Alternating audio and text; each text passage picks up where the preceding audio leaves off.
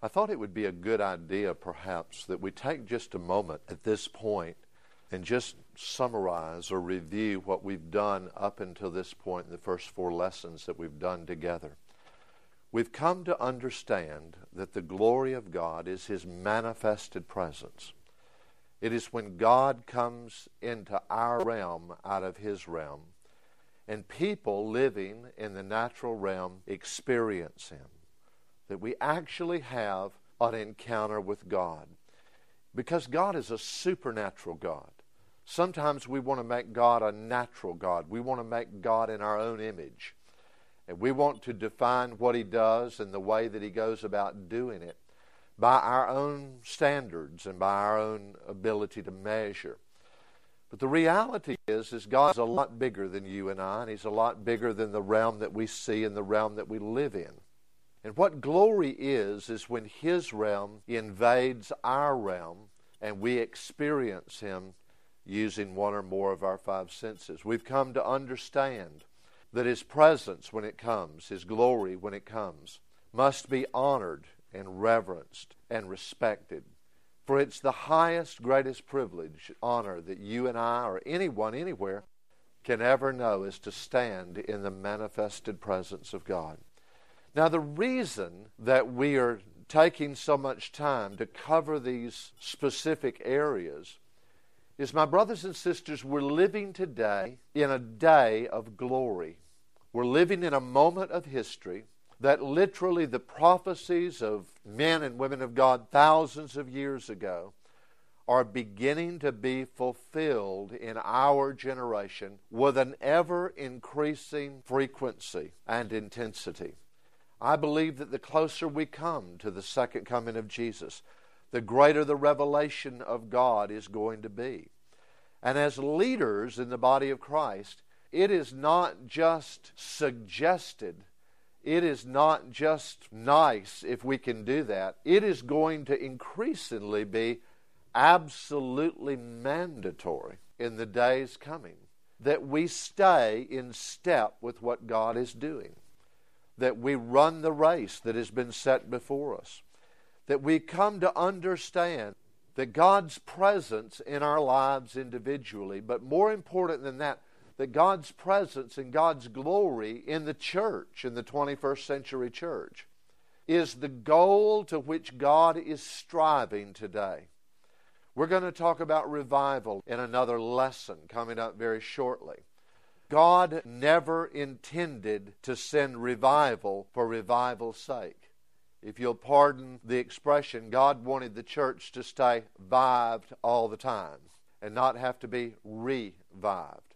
He wanted the church to always be a place of His tangible, abiding presence. He wanted the New Testament church to always be a place where people could come and experience God. Just that simple. And it is because a variety of things that men and religion have introduced into the church that has basically shut down the life of God and the flow of God's presence and God's power. And one of the things that we have mistakenly in the church done is to say that, well, when the power of God quits flowing or when the presence of God begins to wane and subside, we have used all kinds of elaborate theological explanations to basically explain it away. That, well, where did the miracles go? Well, it was just for a season of time in history. Well, where have the gifts of the Holy Spirit gone? Well, that was for then, and this is now. And we've tried so hard as a church to keep in step with the world and the values of the world that we failed to keep in step with what God was doing and what God wanted. Remember this. Remember this. This is so crucial to our understanding. The church belongs to Jesus, it belongs to Him. It does not belong to an organization, a denomination, a ministerial fellowship, to a man or to a woman. It belongs to Jesus. And He is to have, according to Scripture, the preeminence in the church. By preeminence, we mean that everything that goes on centers around Him. And, dear brothers and sisters, God wants to come to church.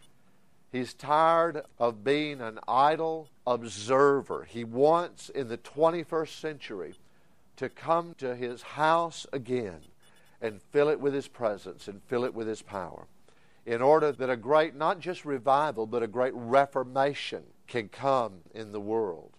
Beloved, church programs are not going to do it. The methods of men are not going to do it. The church will never be successful, will never be attractive enough to change the hearts of people by programs. But what will change the hearts of people and what will bring reformation in our nation is the revelation of His manifested presence, the revelation of His manifested glory. And so, to summarize a bit of what we've done thus far, we just want to underscore again that we're living in prophetic times. This is a chosen generation for a kairos moment in the eternal purposes of a sovereign God. And God wants to come and be revealed. He wants to come and show His power. He wants to come and reveal and manifest Himself in the earth in order to draw men unto Himself. Let's move ahead now. In Lesson 5, we're going to look together briefly in the area of understanding of creating an environment, a spiritual environment, that will bring about the revelation of the glory of God. In an earlier session, we talked about Jubilee and how in Mobile Bay, on the eastern shore of that bay, in the late summer, early fall, conditions become right in the middle of the night. And the water changes, and the tides, and the barometric pressure, and all of these things happen. And these pools of oxygen rich water begin to form and how all the fish accumulate in those pools. And when tides and winds cause that to come up on shore, it becomes this extravaganza for people that, uh, that like to eat fish. It's all you can carry away. Not how much can you catch, but how much can you carry. That does not happen until all the conditions are right. That does not happen until everything comes together and collides at the right time, at the right place, in everything in its proper and correct proportion. And then that's what sets off this chain reaction in that water that causes this water to become rich in oxygen and ultimately brings about a jubilee. There are conditions in the spirit realm, there are laws. One of my favorite scriptures is how the Lord said, For my thoughts are not your thoughts and my ways are not your ways. Just as the heavens are higher than the earth, so are my thoughts and plans and purposes greater than and higher than and different from. The scriptures teach us very clearly. 1 Corinthians chapter 2. Paul talked about this, how that the natural mind does not comprehend the things of the Spirit. To really understand glory, it must be experienced. You can go study glory in the Greek. You can go study glory in the Hebrew. You can study glory in Chinese and Russian and whatever else you want to talk about. Or study in the original languages. You can go read this and read that and read something else. But glory is a balance between the academic, cognitive, intellectual side that we develop an understanding through the study of the Word and by taking courses like this, mixed with the experience of God's presence. One of the most moving scenes I've ever had in my entire life was in India, in a great crusade there. We had gone to a little town of about 4,000 people and did a crusade. We had 35 to 40,000 people a night in those meetings. I will never forget on a particular evening at ministry time when we gave the invitation to all of these tens of thousands of Hindus to come to Jesus. And they came by the thousands. 8,000 people saved in that one service alone. I never will forget a little boy. He was what we call a railway child was a little orphan boy. Would have been about six years old. He had no mother, had no father, lived in the railway stations, was a beggar and a thief. And he had hair that was out to about here. It was dirty and matted. There's no way to comb it. You just have to cut it. Just a mat of dirt and grime and oil just matted together. And this little child came forward. I'll never forget that little boy. He'd never taken a course on the glory. He'd never read a book. He'd never had any kind of understanding. But this little boy, six years old, that just lived on the streets, was standing there at the platform with his hands uplifted, his head tilted back, his eyes closed, and tears streaming down his cheeks. You see, that was not a theological understanding that he was having. That little boy was experiencing God. They say that 8,000 people got saved that night. I don't know. God knows. But I know one did. I know one did. And that was that child that had experienced the presence of God in such a wonderful way. I want to say this in order to understand very clearly. And if you miss everything else in this session, I want you to get this right. God cannot be manipulated or controlled. There is no recipe to put God in a box and make him do anything. However, there are things that we can do that cooperate with his thoughts. There are things that we can do as Christians, there are things that we can do as leaders that cooperate with the moving of His Spirit.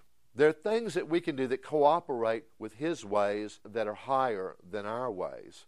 And so in this lesson, we're going to look at how to cooperate with Him, how to create the type of environment on our side and on our part how we can cooperate with His ways and His thoughts that will set everything in a right posture, that God, in His sovereignty, knowing all things and knowing every heart, if He chooses to move, we are better positioned to cooperate with Him. There are conditions, just like conditions in a jubilee in Mobile Bay, that must be present for God to reveal Himself, for His glory to be seen. One of the great questions that I like in the Bible came from 2 Samuel chapter 6. It was the story that we referred to last evening. How that when David had gone away to get the Ark of the Covenant and bring it back, took 30,000 men with him to bring the glory back and put it back in its rightful place where it had been hidden away for 20 years at the house of Abinadab. And you remember the story how that they were transporting it and the oxen stumbled. And one of Abinadab's sons, Uzzah, reached out to steady the ark. And when he did, he touched the glory and instantly he was killed because he had touched the manifested presence of God that rested upon that ark in such an awesome way. One of my favorite questions in the Bible is the question that David asked himself and God and everyone that heard at that scene where Uzzah had just been killed. Attempting to transport the glory, David said in 2 Samuel 6 9, he said, How can the glory come to me? How can the glory come to me? David was a man after God's own heart. He passionately desired to bring that glory back. And now Uzzah has been killed, and quite honestly, they're afraid to even attempt to move the ark any further for fear that perhaps all of them be killed. But David was so frustrated and angry because he wanted so passionately to bring that glory. He loved the presence, he loved it with a great, great passion, the manifested presence of God. Now, I want to share with you Bible teachers teach about what we come to know as original sin. And what original sin really involves is how Adam and Eve were created in the perfect image of God in Eden. And they were put in this wonderful place, which was like heaven on earth, called Eden. And you remember the story of how they sinned. And when they sinned, they broke relationship and fellowship that perfect union, that perfect fellowship and communion that had gone on between them and God was suddenly taken away. Last evening we talked together about the glory that Jesus lived in when he walked upon the earth. The glory that Jesus lived in, and how that when he died on the cross, that glory then became ours. He said, The glory that, Father, you've given me, I've given to my church. That they may be one, just as you and I are one, that they may be one together with us and in us and through us. Well, beloved, that glory was on Adam and Eve in the garden. Perfect intimacy, perfect fellowship with God. But when sin came, that fellowship was broken, that communion was broken, and that glory, I believe they were literally clothed in the glory of God. And that's the reason when sin came, that glory was taken away. Suddenly they discovered their nakedness, and they went out and tried to clothe themselves in fig leaves. And you remember how God came walking in the garden and said, Adam, Adam, where are you? And Adam came out. And God confronted him and he said, Why are you dressed like you're dressed? And Adam said, Because I was naked. And God said, Who told you that you were naked? And God covered him, remember, with the skin of an animal that God had sacrificed to become their atonement, to become their covering. But my brothers and sisters, Adam had lived in an incredible measure of God. And when that measure of God was broken because of sin, the idea of original sin means that Adam's carnality, that Adam's sin nature, which is rooted in rebellion against God, was transferred down to every successive generation to follow, right down to you and I today. Born into this world with a nature, a personality, that is flawed, that rebellion is so deep within it. But, church, just as what theologians refer to as original sin has been passed down to every generation, I coined a word or a title that I like to call original glory. Because just as Adam's nature of sin and rebellion has come down, Adam never forgot to the day he died what it was like to live in the glory of God.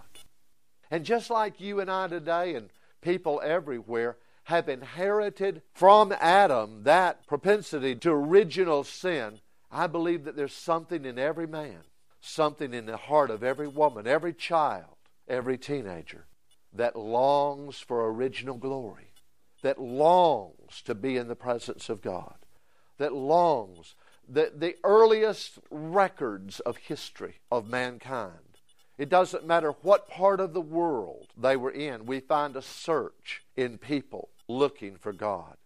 You and I have heard the stories of missionaries that have gone in third world countries to tribes that were never evangelized, never heard the gospel, and yet found there a hunger for God. I remember hearing the story of a missionary in South America many, many years ago that found a tribe in a jungle in Brazil, and they were going around looking in hollow logs and looking in trees and under rocks. And the missionary said, What are you looking for? I said, We're looking for God.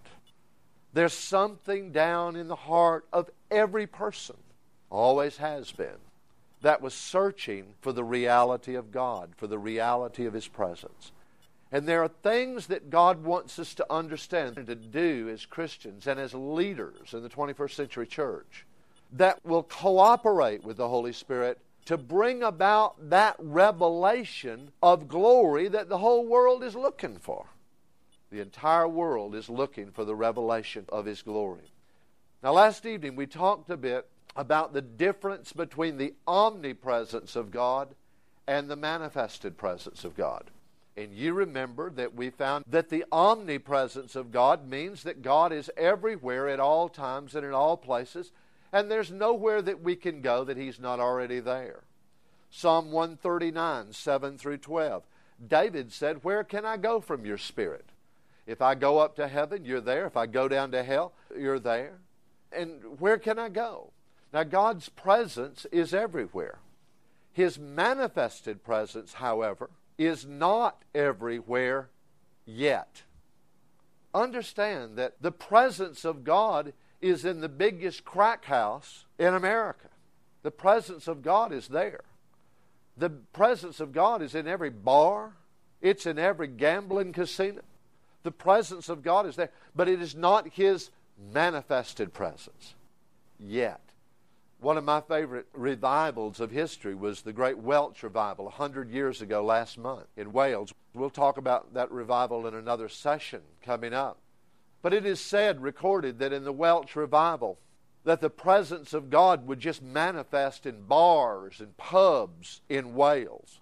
People would be in there drinking, and suddenly they'd just get frozen like statues. Their hands would be gripping a glass of whiskey, and yet they couldn't release it. And the glass would be stuck to the top of the bar, and they'd stand there and shake and tremble in the presence of God, trying to get away and couldn't escape.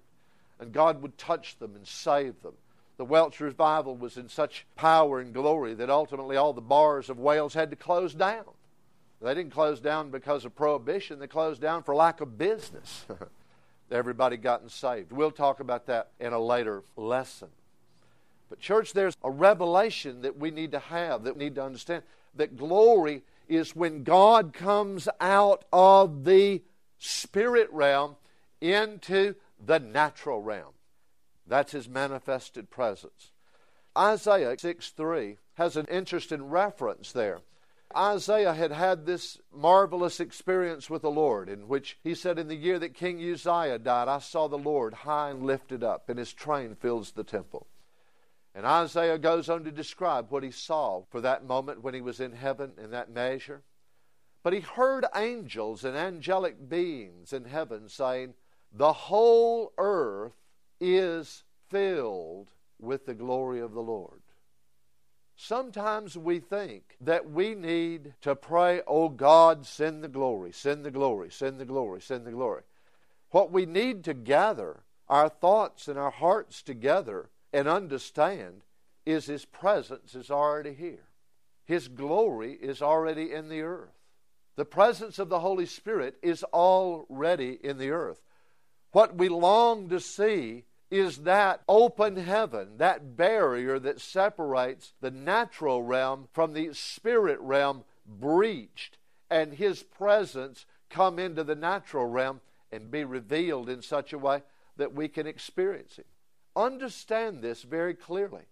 God is present everywhere now by His omnipresence, but His glory is His manifested presence and the reason that this course is so pertinent to the times in which we're living is we're living in a season of history that God wants to bring everything together in order to breach that barrier and reveal Himself in our lives individually, in churches corporately, and yes, even in the nations.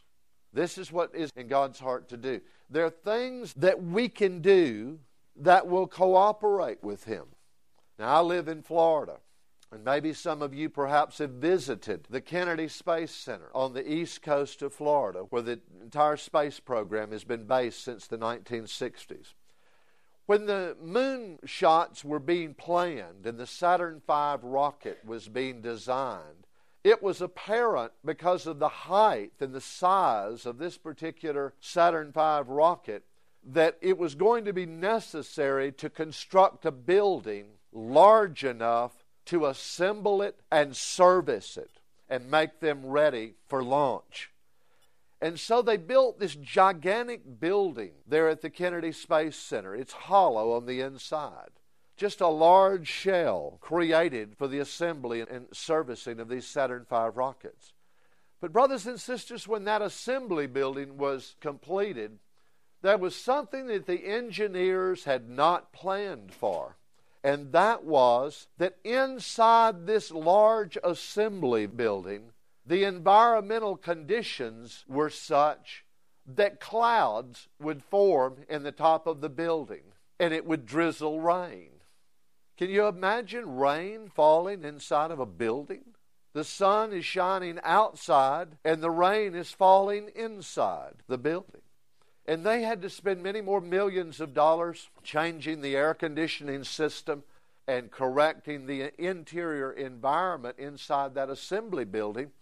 Because what was happening is in that building, this warm, moist, humid Florida air was gathering at the top of this building in the shade, and it was cooling, and it was condensing and forming a cloud and out of the cloud rain was falling. The conditions were right even when it was inside a building. And so they had to change the interior environment of the building to stop the rain from falling. Now, why do you tell that story, Brother John? Because God wants the rain of His Spirit to fall in the church, the rain of His presence and His Spirit. And religion and doctrine and denominationalism and unbelief in the church has changed the original environment intended by God to such a measure that the rain doesn't fall anymore. But God wants to correct that. Now, there's several things that we want to look at. Now, we don't have to bring the glory down. We don't have to bring the glory up. We don't have to bring the glory in. The glory is here right now. It is bringing forth the glory out of the supernatural realm into the natural realm. We hear a lot of music in these days of renewal. I like some of the songs, some of the new songs in the last few years of revival and renewal. However, some of the theology in those words really stinks. It's not what the word says. We sing these songs about send him on down, send him on down. Lord, send the Holy Ghost on down. We'll send him down where? From where? Where's he coming down from? Atlanta? Where's he coming down from? Cincinnati? He's already here, church. He's already here. We must learn to cooperate with him. Now, let's look quickly at some things that we can do that will cooperate with God, that will bring about a spiritual environment in which His glory may be revealed. First and foremost is we want to have a correct and proper emphasis on the Word of God. This is God's Word. Jesus said in John 6 63, It is the Spirit who gives life, the flesh profits nothing. The words that I speak unto you are spirit and life. Hebrews 4:12 says for the word of God is living, powerful, sharper than any two-edged sword, piercing even to the division of soul and spirit, joints and marrow, and is a discerner of the thoughts and the intents of the heart. Church, the Word of God needs to be preached, it needs to be honored, it needs to be respected, because it is life. It's not just an old ancient book of antiquity but it is literally breathed by God. And it is filled with glory, it is filled with life. His Word keeps us clean and free from sin. Stay with the Word.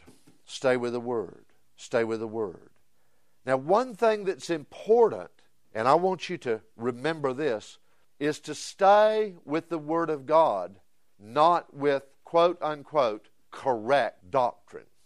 You say, well, does that mean we need to abandon the Word and get involved in anything and everything? No, didn't say that at all. But the word correct, quote unquote, doctrine is a very subjective word because correct doctrine many times means whatever I think. And there are all kinds of people out here in the body of Christ that are diametrically opposed to each other, constantly fighting, and they all believe they're right. They all believe they're right. Let's just stay with the Word. Let's let the Word speak for itself and not be hung up by trying to add to it and superimpose over it our biases, our opinions, the things that we say that God will and God won't do. The second environmental condition that will bring about the manifestation of glory is hunger and desire to see His glory revealed. In Exodus 33:18, we read that scripture last night. When Moses had this conversation with God about his presence going with them into the promised land, Moses comes back to God and he says, Please, please, please show me your glory. That word is a word of passion. No man, no woman, no church will ever see the manifestation of the glory of God come and be sustained without desperation and without a hunger to see it happen. In Psalm 63, I'm just going to give you these scriptures and you go and read them on your own. Psalm 63, Psalm 42, Psalm 51. Go and read those scriptures and you will begin to see a pattern in David as a man that was passionately in love with God's presence, a man that was passionately pursuing the revelation of glory. That's why he was described as a man after God's own heart. You see, most Christians today are people that are after God's own hand. Gimme, gimme, gimme. My name is Jimmy. I'll take all you can give me. David was not concerned so much about what God could give to him as he was about who God was, and he wanted to know him. He wanted to touch him. He wanted to spend time in his presence. God desires to be sought by his people.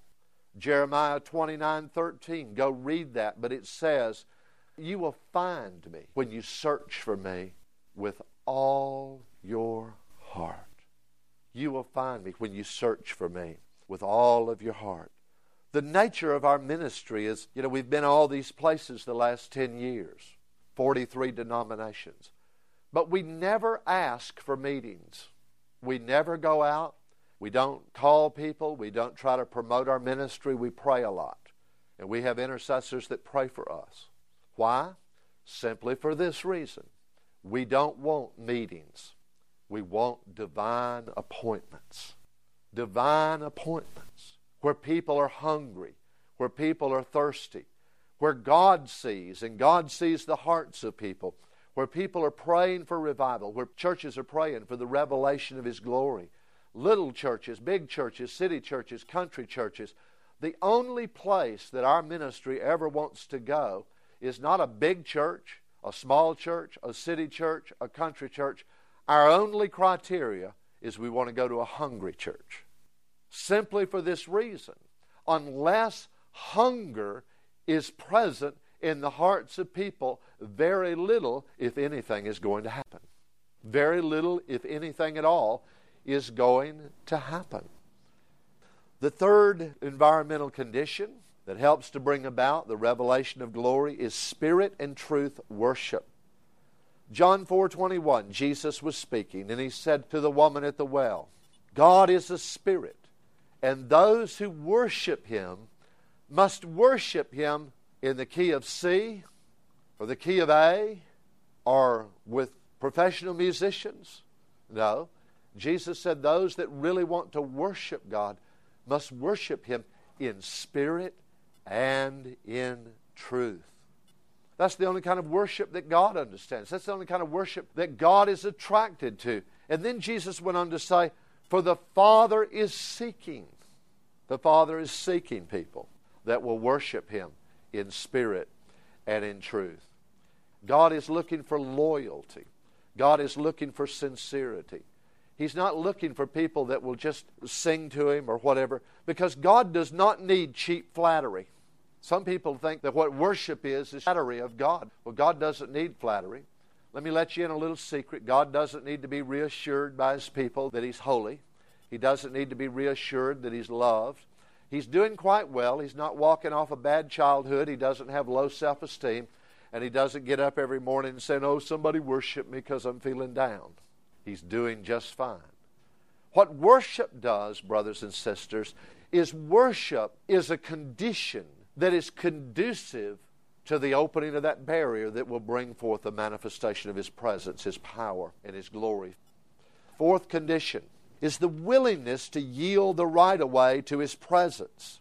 Second Chronicles 5:14 when the glory filled the temple it says the priest could not stand to minister because of the glory. Now I would have loved to have been there that day because I can just see them still trying. Doesn't say they didn't try. It said they couldn't stand. They had a program planned. They had something already orchestrated and worked out. And yet God's glory came in spoiled the whole thing. All the plans had to go out the window when the glory came in. One of the hallmarks of the 20th century church that God is going to use is our willingness to yield. Many churches, many ministries, many people in ministry, they desperately want God to come to their meeting as long as He fits into the agenda, as long as He keeps it in order and stays on the program. But God's raising up a new generation of leaders that passionately love His presence and have learned that the Holy Spirit can be trusted. Remember that. The Holy Spirit can be trusted. He always knows what to do, He always knows how to do it. And we can always trust Him. And He will move. You see, God will either yield to us or we will yield to God. But we will not have both. We either yield to Him and allow Him to have His way, or He will yield to us and give us our way. But He's raising up a church in the earth that knows how to yield. The fifth condition is faith and expectancy. Go read Acts chapter 10, verses 1 through 48, about the explosion of glory at the house of Cornelius when Peter preached. My brothers and sisters, Peter had been sent there by God. Cornelius and all of his house were so hungry that Peter was there preaching to them. He was preaching. And right in the middle of Peter's message, the heavens opened. And the Bible says the Holy Spirit fell on the place like on the day of Pentecost all of these Gentiles begin speaking in other tongues. And Peter and the Jews that were with him suddenly realized that it, God was going to pour out his Spirit on even the Gentiles, not exclusively reserved for the Jews only. Realize that Peter never finished the message. He never asked them to bow their heads, close their eyes. No one sang, Just as I am, without one plea, but that thy blood was shed for me. No one raised their hand for prayer. No one stepped out and made their way to the front to meet with a counselor to fill out a card. They were just there in the house of Cornelius. The heavens opened, the glory of God came. They were all filled with the Holy Spirit, baptized, speaking in other tongues. And Peter looks at the others and says, Can any forbid water that we baptize them, seeing as God has poured out the Holy Spirit on these Gentiles as he did on us at the beginning? What brought that about was the environment of hunger and desperation that was in that place in such a measure. In Mark 6, verses 1 through 6, we read that. It was about the return of Jesus to Nazareth and how Jesus had been sent to Nazareth to bring revival, to bring healing, to bring deliverance. But the people of his hometown, his home region, were offended at him. And the Bible says that Jesus could do no mighty work because of their unbelief. You see, it was just the hardness of their heart that shut down the revelation of glory in Nazareth, and it was the faith and expectancy and desperation and hunger that opened the heavens at the house of Cornelius. Two entirely different places, two entirely different results, and the determining factor in both situations, one bringing great revival, the other was shut revival down, was the content of people's hearts. Sixthly, speak of the glory and it will come. I really don't understand that. I really don't understand that.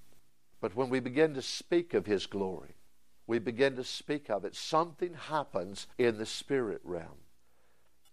The seventh thing in closing is we must learn to constrain His glory when it comes. One of the most amazing truths in this study of glory is that many times there's something in the nature of God that He likes to be sought. And sometimes in God, He will come, He will move, He will minister. And, brothers and sisters, it's like He backs off a little bit. And most of us think, well, you know, the old Christian explanation for that is well, you know, you just can't live on the mountaintop all the time. Got to go down into the valley where life's real. Where does it say that in the Bible? It's not there. Jesus said, I'm always with you. He wants to reveal His glory to us continuously. One of the things that God wants us to understand in these days is when His presence comes, His glory comes, we need to value it and cherish it and cling to it and constrain it and hold on to it. And in another lesson, we're going to learn how to do that. But just to close in saying, God wants to be held on to. And when we refuse to let Him go, like Jacob did in the wilderness when he told Jesus, He said, I will not let you go until you bless me. That's the thing that moves the heart of God in a great, great way. And that's when we see God move in a greater dimension in our hearts. God bless you.